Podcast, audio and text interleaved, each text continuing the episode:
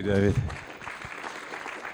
Good morning, friends. Really great to be here. Always love coming to Harlow and be with David and Carol and all of you. And just getting out of the car in the car park and just greeting so many people that I seem to know so well. And it's almost like coming home rather than coming to a, um, a church a long way away. Great to be with you. All well this morning?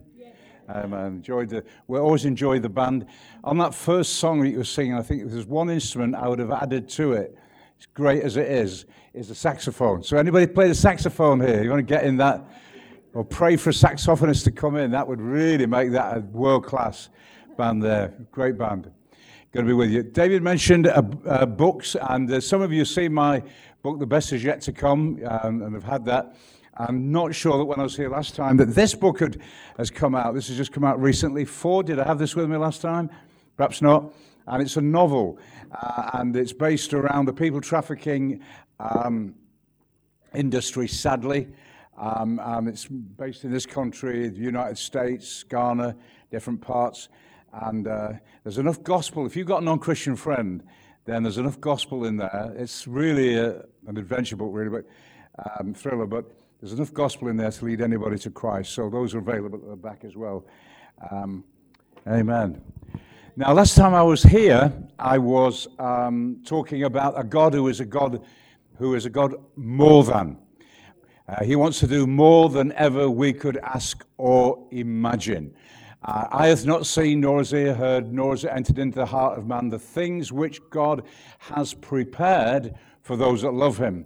So these things that God has for us are not things that well, if I pray very, very hard, then perhaps God will take me into consideration and do things for my life. This is, God has already prepared them for us. Someone say prepared. Prepared. prepared. So God has prepared these things. So the big question we're looking at today is uh, not isn't God a generous God uh, and wants to bless and bring wholeness and, and restoration to our life, but why do you and I let things that God has got for us slip through our fingers.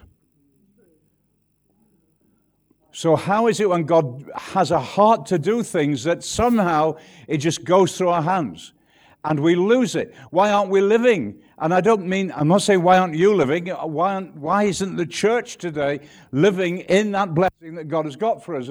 And I, I've prepared a word this morning, praying about the fellowship, praying about your church. You know, when you're itinerant like I am, obviously you've preached many, many times over the 50 years I've been a minister. And you say, what do these preachers do? They come in, they just find a few favorite sermons. Well, I've been here so long, many, I haven't got any favorite sermons left.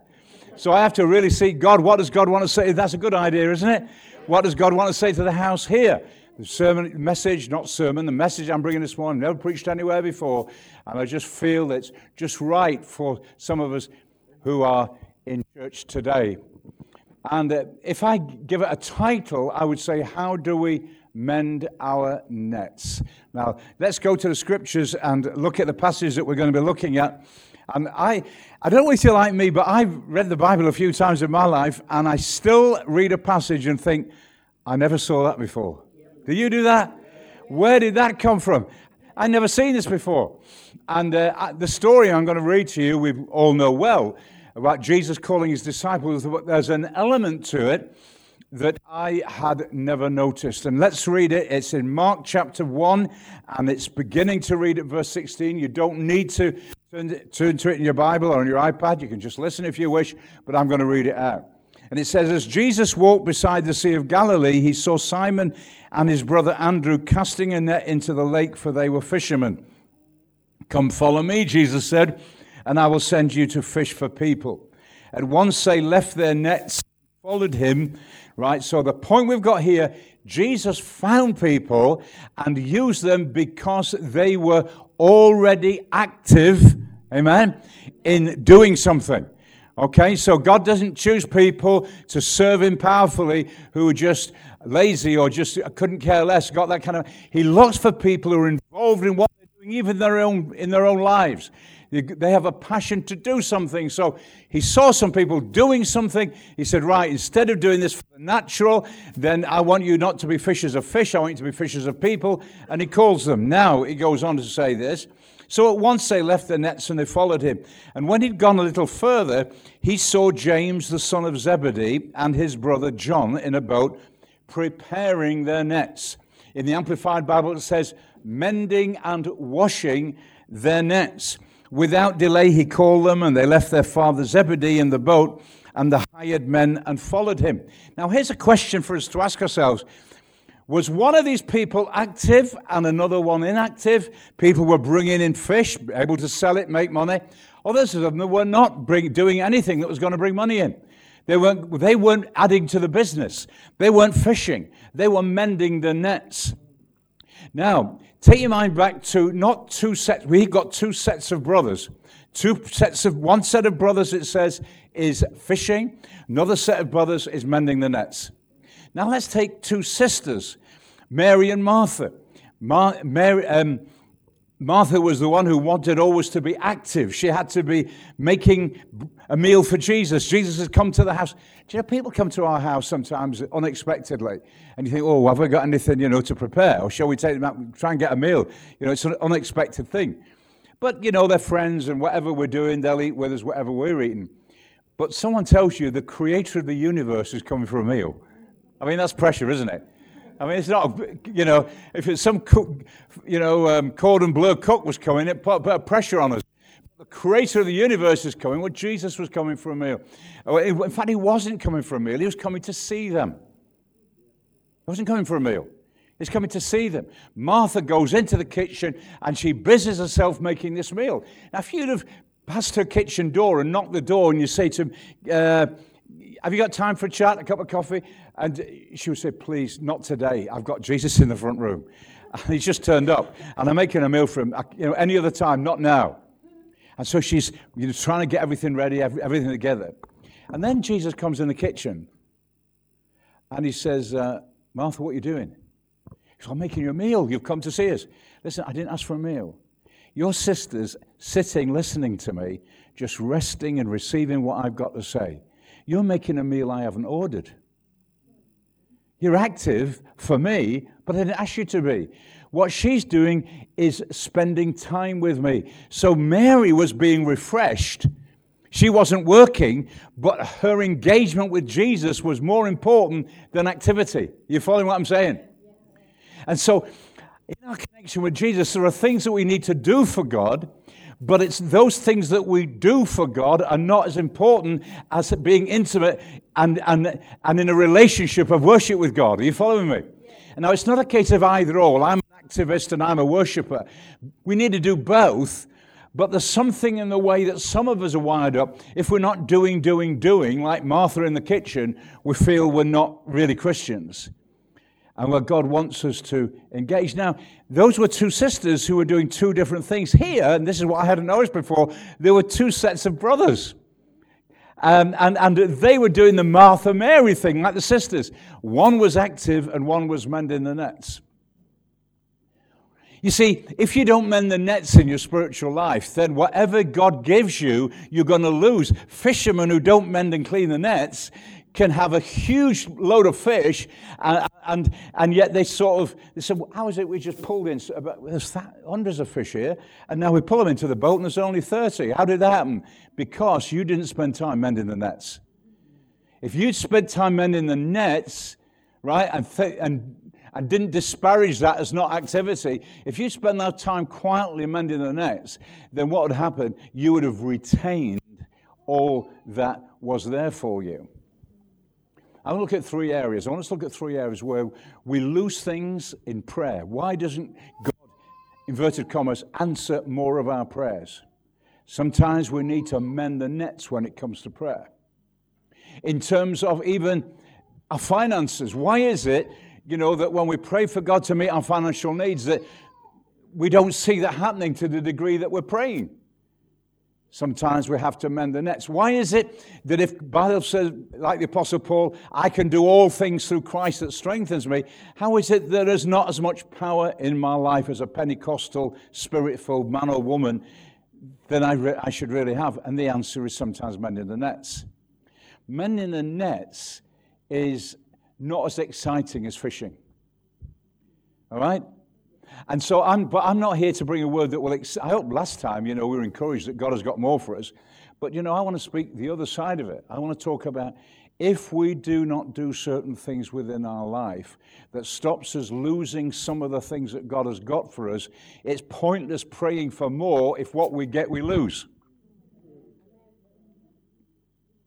So, mending the nets might be a bit mundane. It might be, wait for it, it might be a bit challenging. But I'm here to tell the truth. I'm not here just to get a lot of amens. Because when you say you need to do A, B, oh goodness me, that's a bit tough. I don't want to do that. Uh, let me have an instant blessing without me being responsible in any way. I just want God to bless me. I was in a meeting, and uh, just occurs to me, I was in a meeting, uh, was it about 10 days ago with UCB, United Christian Broadcasters, where they were bringing a few friends of that group together uh, who were, um, well, they saw them as influencers. They were looking at how to sort of advance the work of UCB, which is one of the best Christian broadcasting organizations in this country, certainly. And so I was with other names that you might recognize doing this. And um, there were a number of presentations. Someone had come over from, from New York to bring some presentation. There's this woman who was an expert in branding and all that kind of thing. So a very secular kind of uh, view, but necessarily, sometimes we have to learn from the world as well. And you say, wow, that's not in the Bible. Yes, it is in the Bible. Jesus says the children of this world are wiser in their dealings with their own than are the children of light. I mean, business people doing stuff in, stuff in their commitment and in, their, in, in the stuff that they do, and the bottom line is just money, how much more should we be focused when our bottom line is not money but saving souls? Jesus says the children of this world, you know, John Ford, who was the John Ford, who was the maker of the uh, you know the first mass-produced motor car, the Model T, he said he counted he counted the existence of the church as a sign of God's existence, for no other business run so badly would ever stay in business. So we have to be sensible about how we do things, right? But so there is a so anyway. So we're at this thing, this one was from New York. What she said was good and helpful. However, when it came to people sharing different stuff, um, uh, those of us who would come along, there was this young woman, I don't know how she would be, I don't I guess in a lady's age, young lady's age, I'm guessing she's in her late 20s. Uh, I think she was from either Nigeria or Ghana. And she said a powerful thing in the open discussion. This is what she said. She said, when she was a girl, the most well-known verse in the Bible for Christians was John 3:16.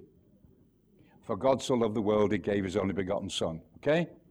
Today, the most well known verse amongst Christians is in Jeremiah.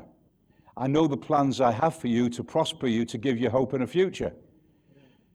Now, both of those verses are in the Bible. Are you following me? Both of those verses are important. Both of those verses are true. But one centers on how can I reach the lost? The next one centers on how can I get blessed? Right? So we got to make sure that you know eh, that in our that we get we want to reach the lost, but God wants to bless us as well, and keep that balance because the Christian life is so much about balance. You know, if, if, I, if I'm rowing a boat or you're rowing a boat and I pull on the left oar, then I'm going to go around in circles that way. If I pull in the right oar, I'm going to go around in circles that way. If I pull on both oars, I'm going to make progress. And a lot of the things in our Christian walk are two oar issues the, the Word, the great preacher, the great Bible teacher here, the Word and the Spirit. And so you're engaging with the Spirit by the praise band. We really blessed us earlier on, you know, engaging us with God. That's important. But then we need the Word as well.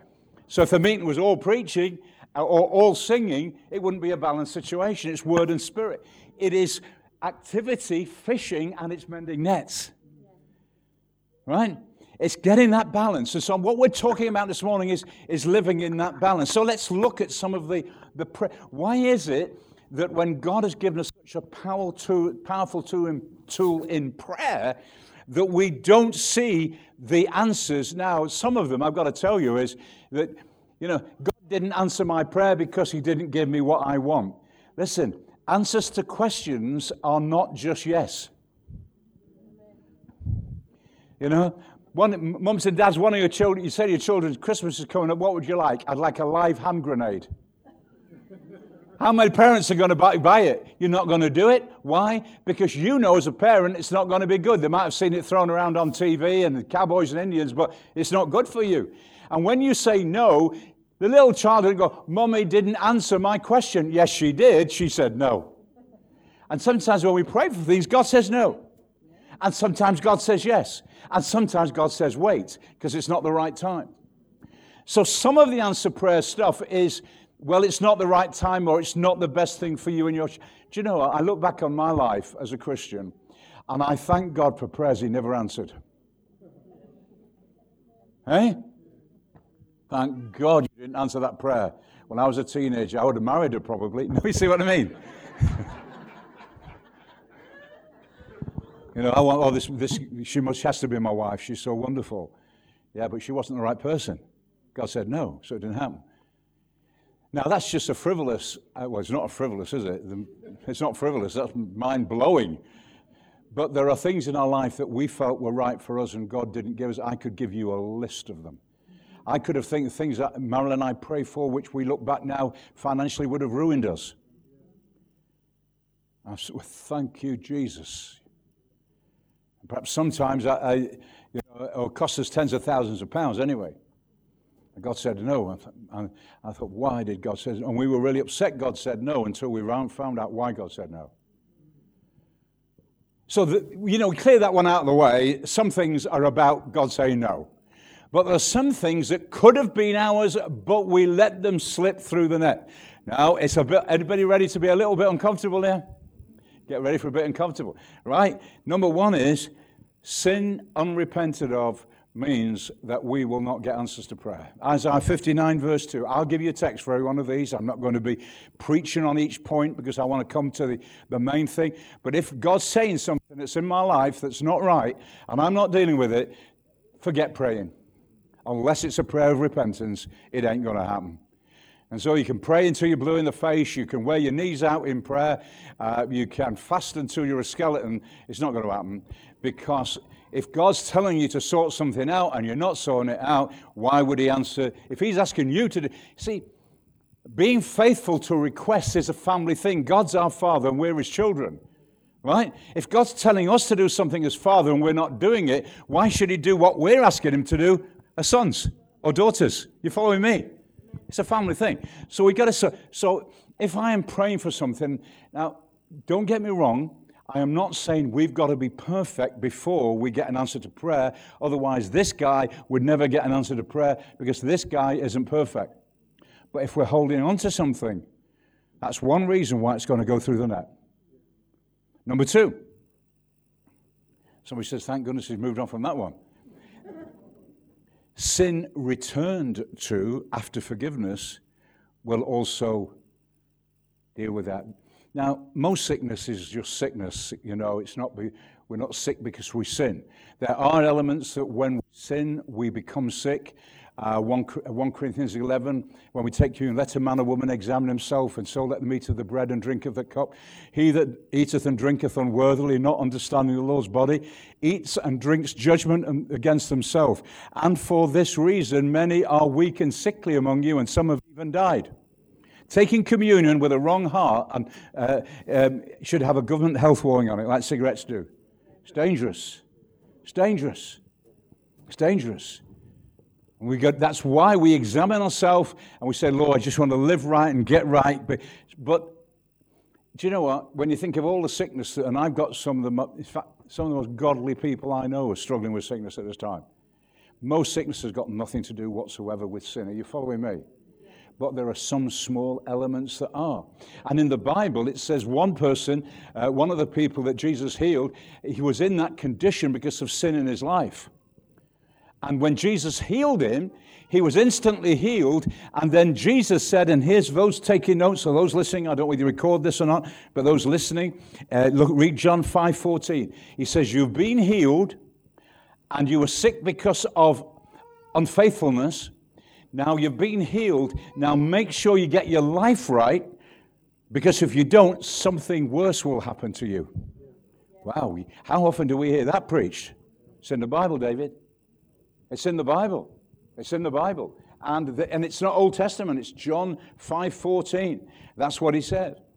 So again, if this person is returning to an old lifestyle, backsliding, and then saying, I'm going to be disobedient to you, but I want you to be obedient to me, Lord, in what I ask, it ain't going to happen. It's going to, get, we need to mend the net. Are you following me this morning? We got to, and when we mend those nets, the prayers that we're praying for, we will retain God's promises. And now wait for this one. Ladies, you're going to like this. You're going to like this, ladies. The Bible says the reason why some men don't get answers to prayer is because they're not treating their wives well. Is there any amens from the women here? Amen. Right? Now the Bible talks about the faithfulness of the wife to the husband and the, you know the, the relationship of husband and wife and you know we've got to be careful with the headship in the house and all this business. We don't let the world get us into its mold. The Bible's got clear structure of authority within the home. It's not that men are better than women. It is that we are different beings. That's why we get married, because we're different. We need one another. You following me? If you're married. But there's a responsibility of the wife to the husband, and there's a responsibility of the husband to the wife. And in the context of the husband, the priest of the house, in that context of the husband, not treating the wife well. The Bible says, here's the text again, um, right? 1 Peter 3. In 1 Peter 3, it says, Husbands, treat your wives well. Not wives well, you haven't got multiple wives, you know what I mean? Treat the wife you've got well. Um, listen, so that your prayer does not get hindered. Wow. So here's a husband man of faith in every other respect. It could be a husband preaching. It could be a, a, husband leading the worship. It could be a husband serving in the church. It could be a husband doing all this right stuff. But behind the scenes, how many people know God looks about what goes on behind closed doors as well? Eh? Yeah, he doesn't just see us with our hands raised and with us dancing, right? Uh, he sees us as we are. And ladies, Men, the stuff the wives have to do as well. But he says, be a prayers and be a hundred. And I looked at the original, when I say I looked at the original language, I'm not a Greek scholar. But what I did do, I looked to those who are Greek scholars and looked at what it means, hindered. And this is the picture, is a bird that is on a tree and it wants to fly high and it's really going to go to fly high to its thing. And somebody, wherever it's going, and somebody takes an arrow and shoots it down when it's halfway between where it started and where it's going. And so the bird which was going onto a higher plane has been shot down. And the Bible says that if I'm praying, my prayers go, and I'm a man who's not treating my wife well, then what happens is, then, then the prayers in flight is getting to God's heart, but my unfaithfulness in treating my wife well shoots the prayer down in flight, never gets to heaven. Say, hey, what's this preaching God? Dave, Pastor David, never have this man come into our church to preach again. hey, this is heavy stuff. This is heavy stuff. Now, somebody's here, you'll say, what about my husband? My husband's not a Christian. Or I haven't got a husband. Right? Well, we're talking about the praying husband who prays. God has a passion for the widow. Amen? that he doesn't have, in some areas, he has a compassion towards the widow that he doesn't have towards the married woman because she's in a more, um, and a widow, a widow is not just somebody who, in Bible terms, is somebody whose husband is dead. It may be somebody whose husband has left her for another woman and she's left on her own. Or it may be the man is still in the house, he's not treating her well. God has compassion. And so, do you see what I'm saying? We've got to mend the net some way. We've got to say, hey, this is not just about the fact, Lord, that you don't want to give me my time, and you may want to bless me now, but I have to sort some things out. And the last one in, the, in this area is where we have to mend the nets, is also in a refusal to forgive. There won't be a person in this room who has not had someone treat them unfairly and criticize them unfairly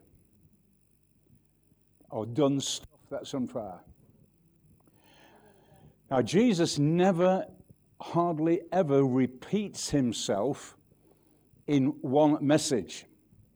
but he does so on two occasions, and it's both in the same concept. Jesus says, when people say, how, how shall we pray? He says, Well, our Father which art in heaven, hallowed be thy name, thy kingdom come, thy will be done uh, on earth as it is in heaven. Give us this day our daily bread, and so forth. And we forgive others as they, you know, yeah, as we forgive, as we forgive others. Then Jesus stops and he says, just in case you didn't hear that, and he doesn't mention any other part of the prayer, he, Jesus says, just in case you didn't hear that, if you do not forgive others, God will not forgive you. Wow, now that is scary. Why is that scary? Because we all need forgiveness, don't we? And I, so if I, if somebody did something to me in that, and you know, I'm one of the oldest in the room, so say let's say it's a time, I go back to the 60s. If in the 60s someone did something to me that I don't deserve, and I've harbored that in my heart all the time, and I refuse to forgive them, I refuse to forgive them, I refuse to forgive them.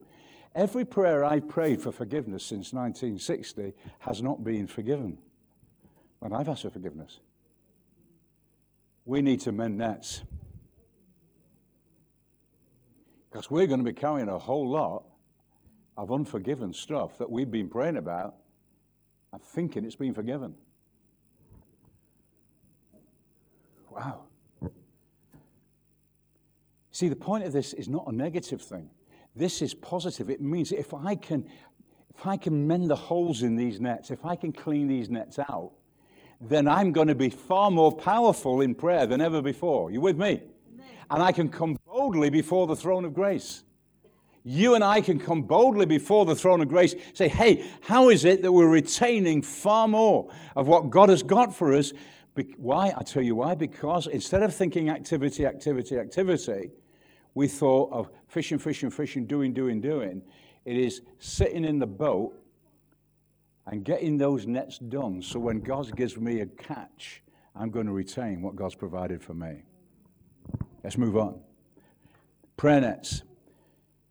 Prosperity nets. Now, when I soon as I say the word prosperity, people think an American evangelist who's going to ask for your money. You follow me?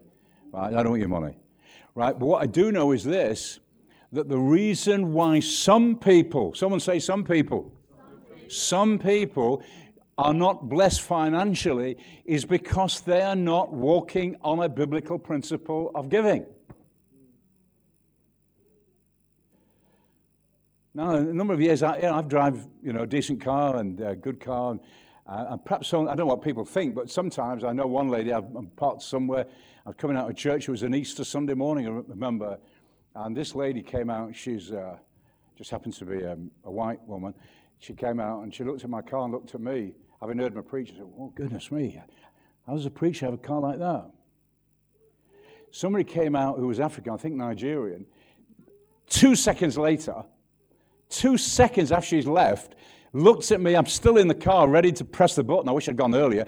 Press the button. No, I didn't. Press the button. And he says, Wow, thank God for God's blessing over your life. How did that happen? Same car, same driver. Because one understood that possessions are not wrong as long as we possess them, they are wrong when they possess us. So if God gives you promotion, thank God for promotion. Don't feel guilty about it. If you get an inheritance, you know, if you get a tax refund, thank God for it. You know, don't, you know, God wants to bless you. God wants you to be blessed. But it is God's spiritual blessing that is far more important than anything else. And one of the reasons why we don't retain, I'm just going to mention the number one, is that we don't put God first.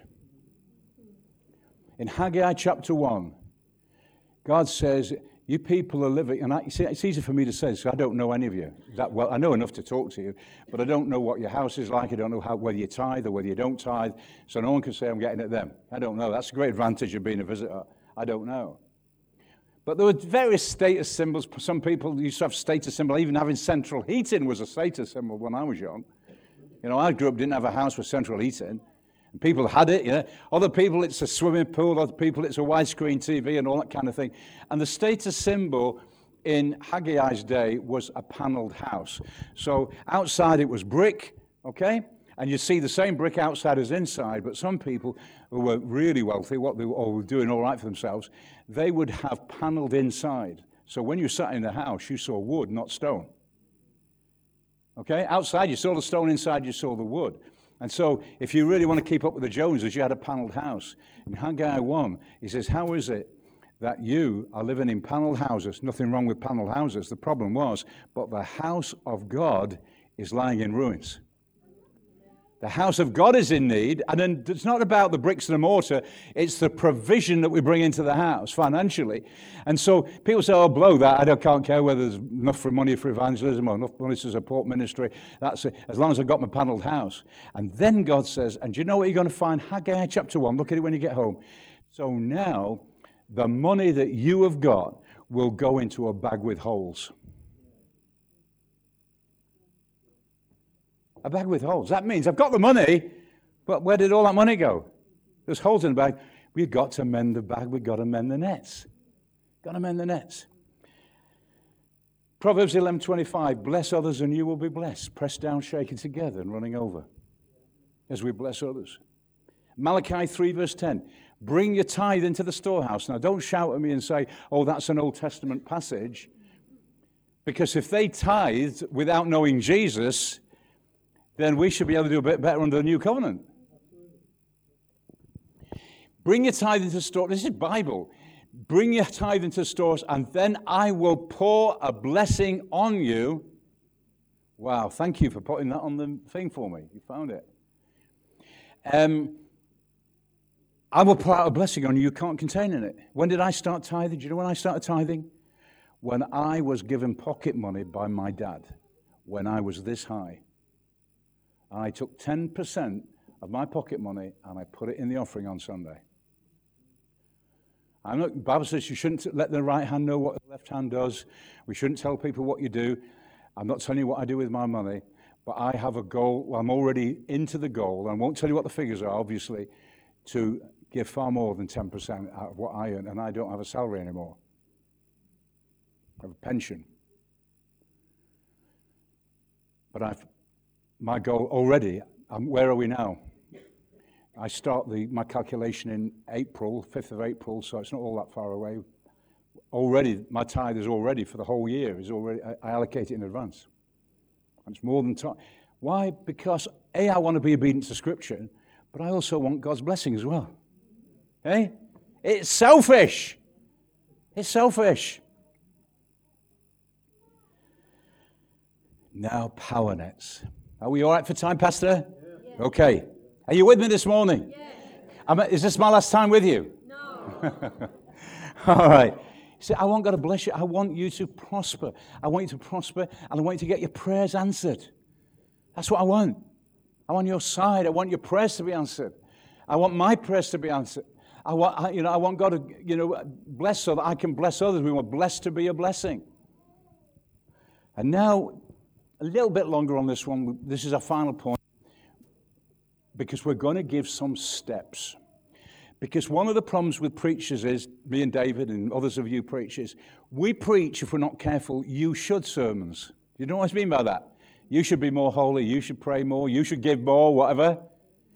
And what we really need in our life, and what I've always needed in my life, I know that you should, I want to know how to. How do I do this?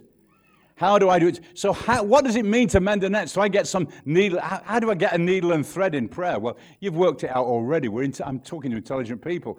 That if you know, if the things that we're holding back from God in uh, sin and stuff like that, forget answers to prayer. It's not going to happen. So, therefore, I need to sort my life out, and then my nets are done. That's simple. So, let's go to a final passage then this morning, and this final passage is found in 2 Kings chapter six, verse five and uh, I don't know, I've, I've, just written it out in my notes here, so I don't know how many verses for those uh, really helpful people on, on, on sound and um, graphics who are putting the notes on. Um, but I'll read it out to you, and then they'll find it. I can tell they're going to find it. And when I finish, then they'll just pull that passage up. 2 Kings 5. What had happened was some of the students of a Bible college, the sons of the prophets, students of the prophets, had come to Elisha and said, this place is too small for all that God's got for, to do for us. That's a bit worrying, really, because really it should have been the man who was in charge who should know it was too small and telling the students, not the young people. But, and I don't know how, I'm telling you, many, I've been a pastor for, you know, a long time, and so you, you know, when people come and say, hey, pastor, we should be, excuse me, aren't I the man of God? We are hear from God, and I tell you, sometimes we have to hear from one another, amen? amen. You have to hear from one another, because God doesn't just speak to me.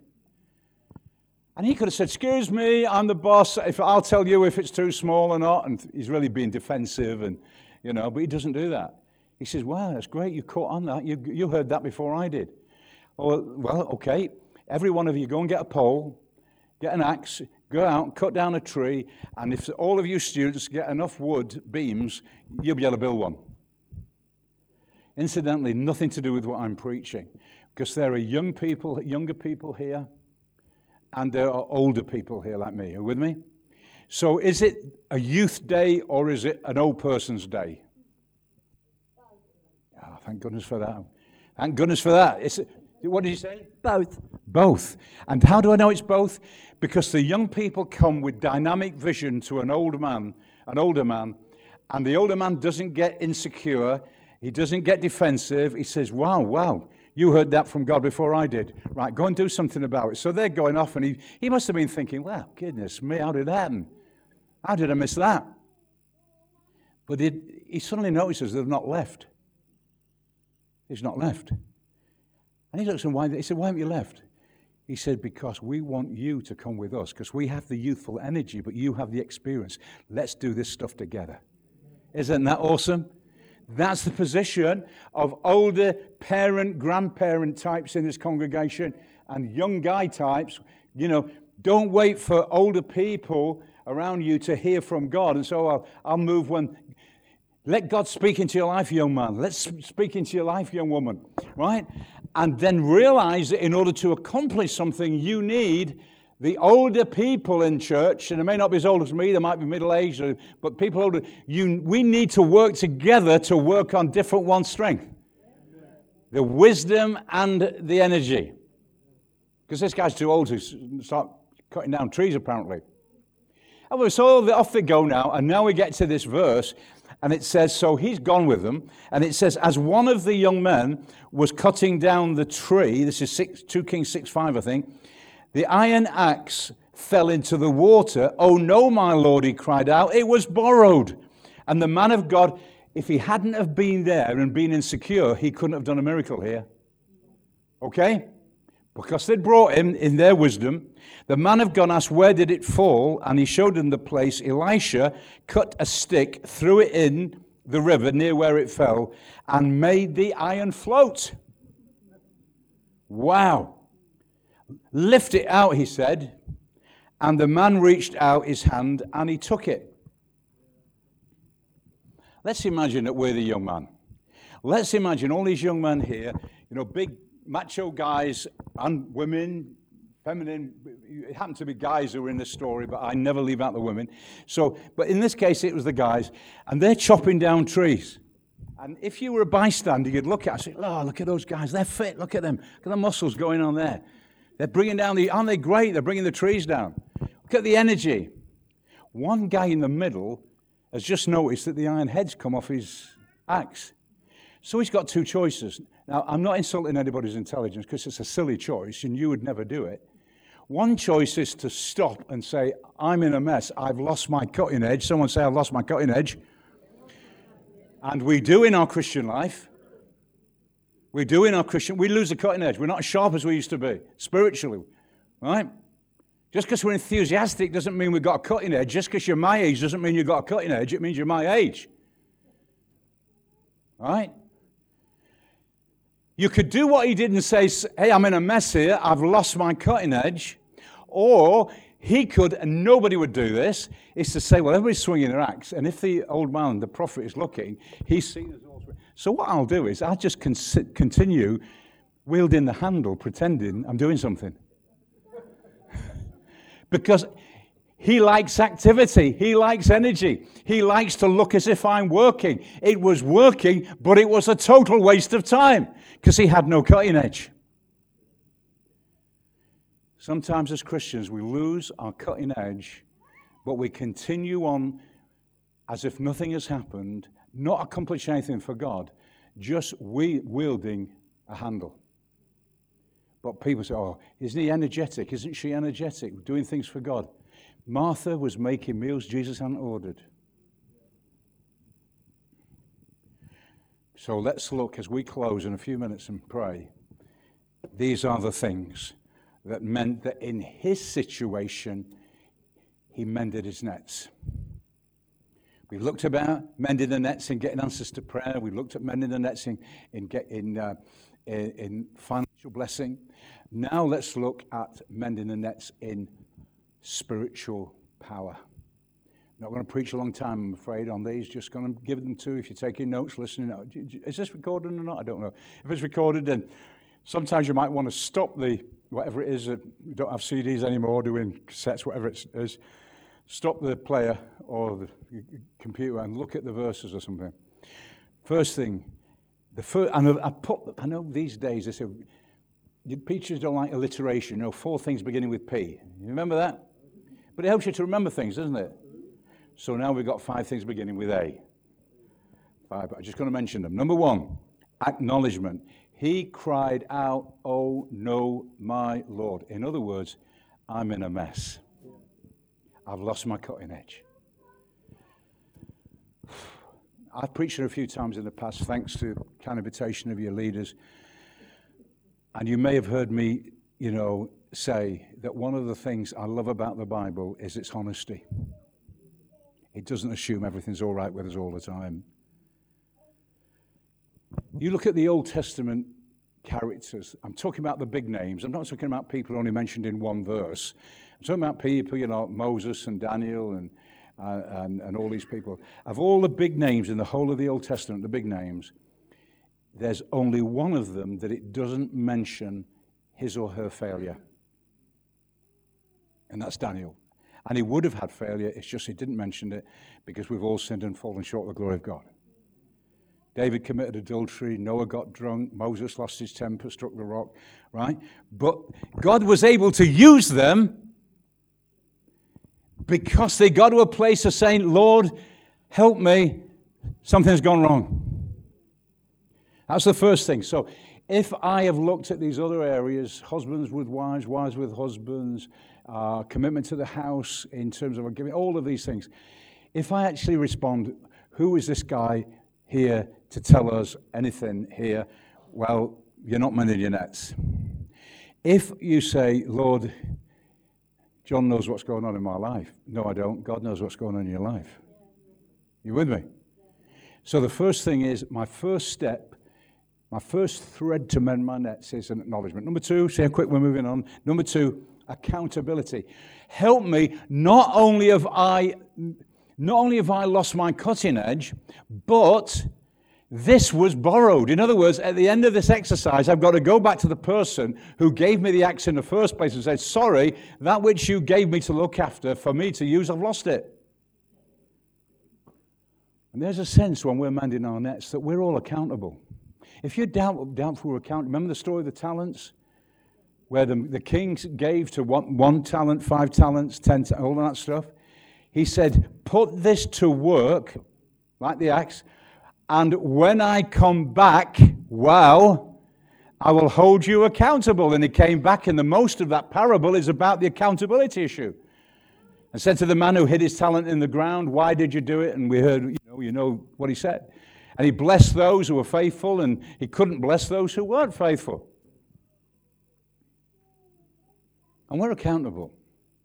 We're accountable. So we're not just people who just come to church and enjoy the meetings and even, you know, support the church. Not just having good fellowship, enjoy Great to enjoy fellowship, great to enjoy the church, great to enjoy the teaching.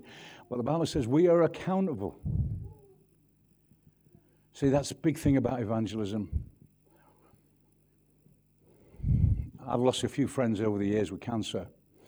Let's imagine that some, I was a doctor and somebody put in my hands the antidote to cancer that no one ever discovered. And I held that to myself, knowing it could change somebody's life. Just heard with this lovely brother that I've heard about this morning with leukemia. He's gone home to be with the Lord. And let's say was somebody in this place and you had the answer to cancer and you allowed, you, you sang the worship sitting next to him and you never gave it him. Hey? What if you've got the answer to eternal life and you know how people can be saved and get to heaven? You never tell them at work, you never tell the neighbors. You've got the answer. Because cancer's only, eh, these illnesses only kill us for this life. Sin separates us from God forever. We're carrying answers amongst people who need the answers. And if we don't give them the answer, now we can't guarantee they're going to accept the gift. We're just there to share the gift. That's why people think, you know, they get discouraged. I, have I've shared my faith with far more people who never got saved. I've got people got saved, but there's more that I've shared it with that haven't got saved. Now, forgive me if I, I said this, I can't remember if I said this last time. If I go into a street, and I don't do door to door knocking, you know, that's not the way I do evangelism. I'm not saying that's wrong, but let's imagine I went into a street over there, say there's 100 houses in the street, and I knock every door over a period, say there's 50 houses, let's say there's 50 houses in the street, and I knock every door at some point, share my faith, tell them how to come to Christ, and only one person out of, out of 50 comes to Christ. Right? Pastor David says, John, how did you get on? And I said, how many decisions did you get? I'll say, I'm sorry, I only got one decision. Do you know, in heaven, there were 50 decisions. Because no, I will not give my life to Jesus is a decision. Our responsibility is to share our faith. You're faithful when you share your faith, even though people say no. So I don't get, I would rather people, my friends, give, my neighbors give their life to Christ than not, obviously. But I've shared it. They made a decision. They made a decision. Now I'm not accountable, they're accountable. Number three, asking the right question. Number one is acknowledgement cried out, Lord, help me, I've lost my cutting edge. Number two, accountability, it's, I'm accountable, it was borrowed. Number three, ask the right question, where did it fall? Where was it in my Christian journey that all seemed to go wrong? Often it, it doesn't happen in an instant, it happens by little bits. The Bible talks about, Paul talks about those who have um, wandered away from the truth. So they didn't run away from God, they just stop praying and then they stop reading the Bible and then they stop coming on a Sunday morning and eventually they're lost. It's incremental. But sometimes when we lose our cutting edge, we can think, do you know, I lost my cutting edge when I fell out with him. Or you fell out with her. You follow me? I need to get that sorted. If I can get that sorted, then I might get my cutting edge back. Fourthly, out of the five, application. Where did it fall? He said, Well, I think it was round about there, but it was made of iron, so and it's a deep river, so I don't think we're going to see it. So just wait a minute. Um, where did it fall? You think it's around about there? Right, go and get me a bit of wood. He Well, we've been chopping wood all. No, no, don't get me a big wood like you've been cutting down. Just get me a piece of wood. They got this piece of wood, threw it in, and the iron came to the surface. Don't you wish you had a piece of wood? I've got a piece of wood. It's the cross of Jesus. In a sinking situation when I've lost my cutting edge, this piece of wood, it's not magic. That would be juju, wouldn't it? This is the cross of Jesus. In my failure, in my loss of cutting edge, in, in, in the areas we've talked about finance, marriage, when things go wrong and things slip through our fingers, there is only one piece of wood that will make a difference. You see, that's not the first time it happened. Let me read you this. This is in Exodus 15 23. This is Elisha, this is Moses. When they came to Mara, they could not drink its water because it was bitter. That is why the place is called Mara. That's what Mara means bitterness. So the people grumbled against the leader, the pastor. So the people, wouldn't, you'd never grumble against David, would you? But the people grumbled against Moses, saying, What are we to drink? Moses cried out to the Lord, Wait for this, it's coming. And the Lord showed him a piece of wood. What is it about bits of wood that turns bitterness into sweetness, failure into success, because it's pointing to the cross. Let's go back to the iron. If you've got something that d- moves with gravity and sinks, you need to apply something that would, which is unsinkable. If you throw that in the water, it's not going to sink. I, counseling is great. It's great when people counsel, great when people give us spiritual advice. But you see, if I was to counsel you, I'll give you the biblical, or your pastor was to counsel you, or, or, or Carol was to counsel you, then what happened? They're giving you good advice and that kind of thing, and it will be good advice, it'll be biblical. But at the end of the day, we're human. And there are many people who have given other people advice and sunk themselves. Tell other people how to do their marriage, and their marriage has failed. But when I come to Jesus, this is a wood that will never sink. This is one who will never fail. This is one who will never leave us or forsake us. This is one who says, I am the Word made flesh. So, preachers, at our best, we're words that tell the truth, but Jesus is the Word, but He is the embodiment. He's the very embodiment of truth. And when I apply BCC, all of these things, and with this we close in a moment and pray, all of these things have to do with a sacrifice. It will say, I can't afford to start giving systematically. You can't afford not to give systematically if you want God to bless you. Well, I if I go to my wife and apologize for just my impatience, and we're all impatient with one another, but I think the Bible's talking a little bit more than impatience here. It's not talking about impatience, it's talking about systematically not being caring, not the odd, odd moment of, of, you know, of um, thoughtlessness. But if I go and say sorry, then that means, and we're all going to be different, and can we pray about this?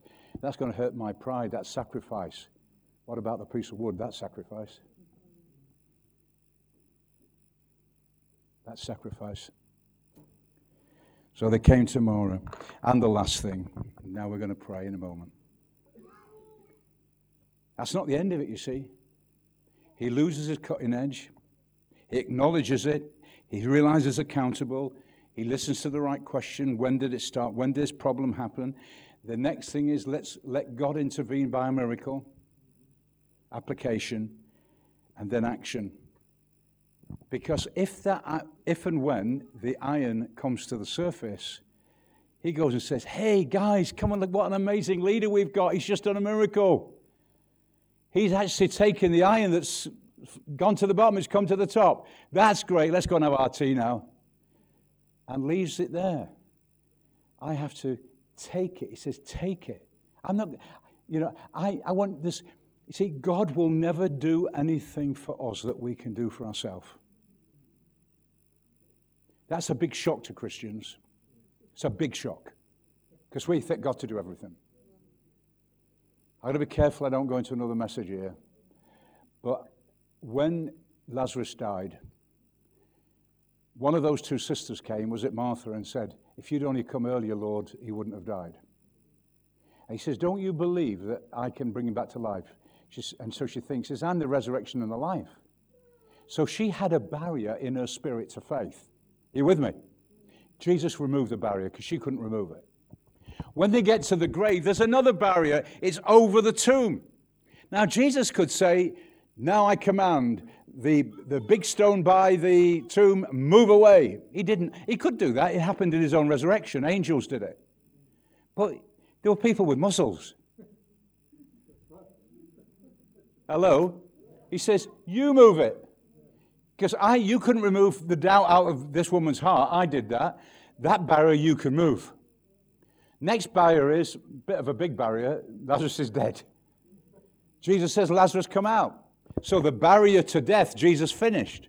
But he didn't come out like you see on Cecil, Cecil Bill, uh, you know, the big uh, B. DeMille movies, you know, to a big orchestra in the background, and he comes out like this. Do you know how he came out? Because he's wound with grave clothes. He is alive, but he's bound by the symbols of death. You know, when people come into our church who've got no Christian background and they're really saved, God's got to undo a lot of grave clothes in their life. And when you take grave clothes after somebody's been dead, you've got to be careful because the Bible said uh, putrefaction, putrefaction, uh, you know, he'd rotted, basically. the Bible says, Behold, now he stinketh. That's not a word you put on birthday cards, is it? That's not a text. His body had rot. So if he's now alive, but take the grave clothes off slowly. Those of us who've been saved a long time, talking to older people, be patient with you Christians. Take the grave clothes off them slowly. It took us years for us to get free. And God's still trying to get us free as older people.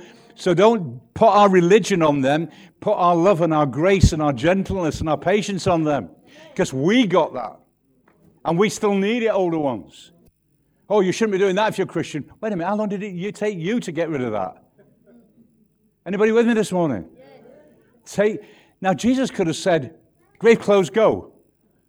But he didn't. He didn't. He says, You couldn't remove the barrier in the woman's heart. I did that. You could remove the stone, so you do that. You couldn't bring him back to life. I did that. You can take the grave clothes off. I could do it, but you can do it because I won't do anything for you that you can't do. And why does things not get done in church? Oh, God could do it. Lord, fill this church. Yeah, He could fill the church by a miracle. People could start dropping out of the sky and falling in the seats. But we have a responsibility. I've got, David, you've heard me preach. If I've ever you've heard me say this, if any of you have heard me say this, just say, John, we've heard it. We do it when I, Marilyn and I are out with friends. I start telling a story. She says, Joe, I think you told them that last time. I depend on her to say we've heard it. Now, did I ever tell you about the best prayer meeting I was ever in in my life? Have I told you that? No. This is it, now. I've just not long ago was in the big one, thousands of people in the praying for the nation in uh, London in the whatever, but it was an ordinary prayer meeting, right?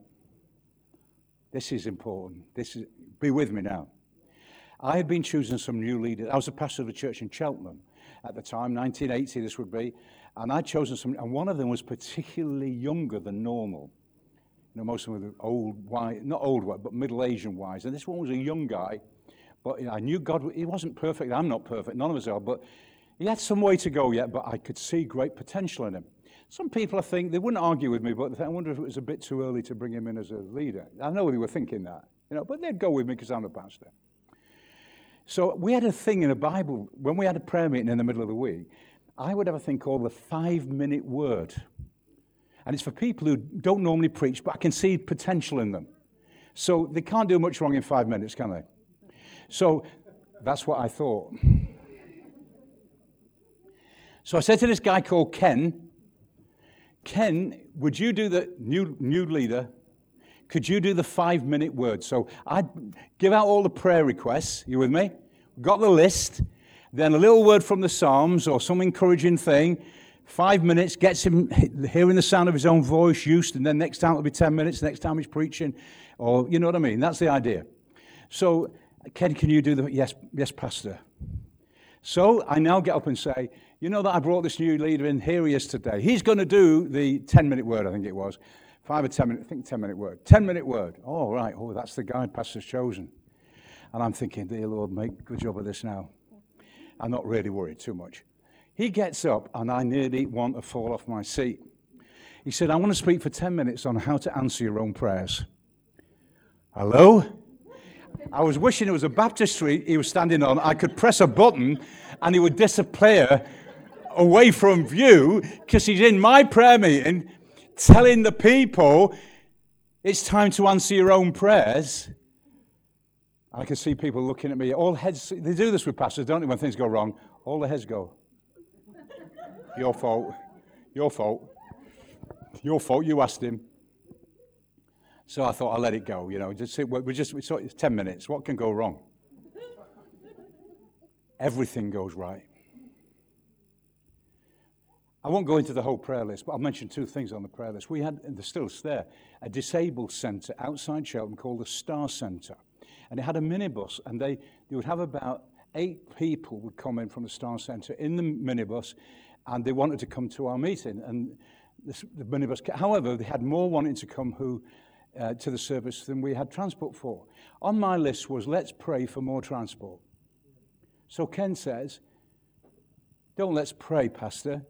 How many people here pass the Star Centre on the way to the prayer meeting? You do. How many seats have you got in your car? Three, two, two. two. How many do we need, Pastor? Eight. Right. Uh, how many of you got, sir? One. Uh, that's right. How many of you got? End of the prayer request. We had all the seats. now, I mentioned Ghana earlier on, didn't I? There was a great need in one of our uh, clinics in uh, hospitals in Ghana for medical equipment. I mean, not drugs. This was like X-ray machines and stuff like that. Big stuff. And um, actually, most of the people in Ghana, they supply the stuff. They don't look out for the West. People think people in Africa always have to look for the West. They don't. They, they sacrifice themselves. Well, on this occasion, they really needed some help. And so my, on my list was someone said, let's pray for the situation in Ghana in our hospitals. Ken says, how about if we don't pray? How about if we take up an offering? Scary stuff. The treasurer's eyes light up. Out they bring the baskets, they take it round. You don't have it in a prayer meeting. What can, and make sure, pray what you can do for Ghana. I looked in the thing. Well, let's strike that. We don't have to pray for that. We went through the whole prayer list and had nothing to pray for. Are you following me? God will not do things for us that we can do for ourselves. Come on, let's pray. What a blessing to be with you.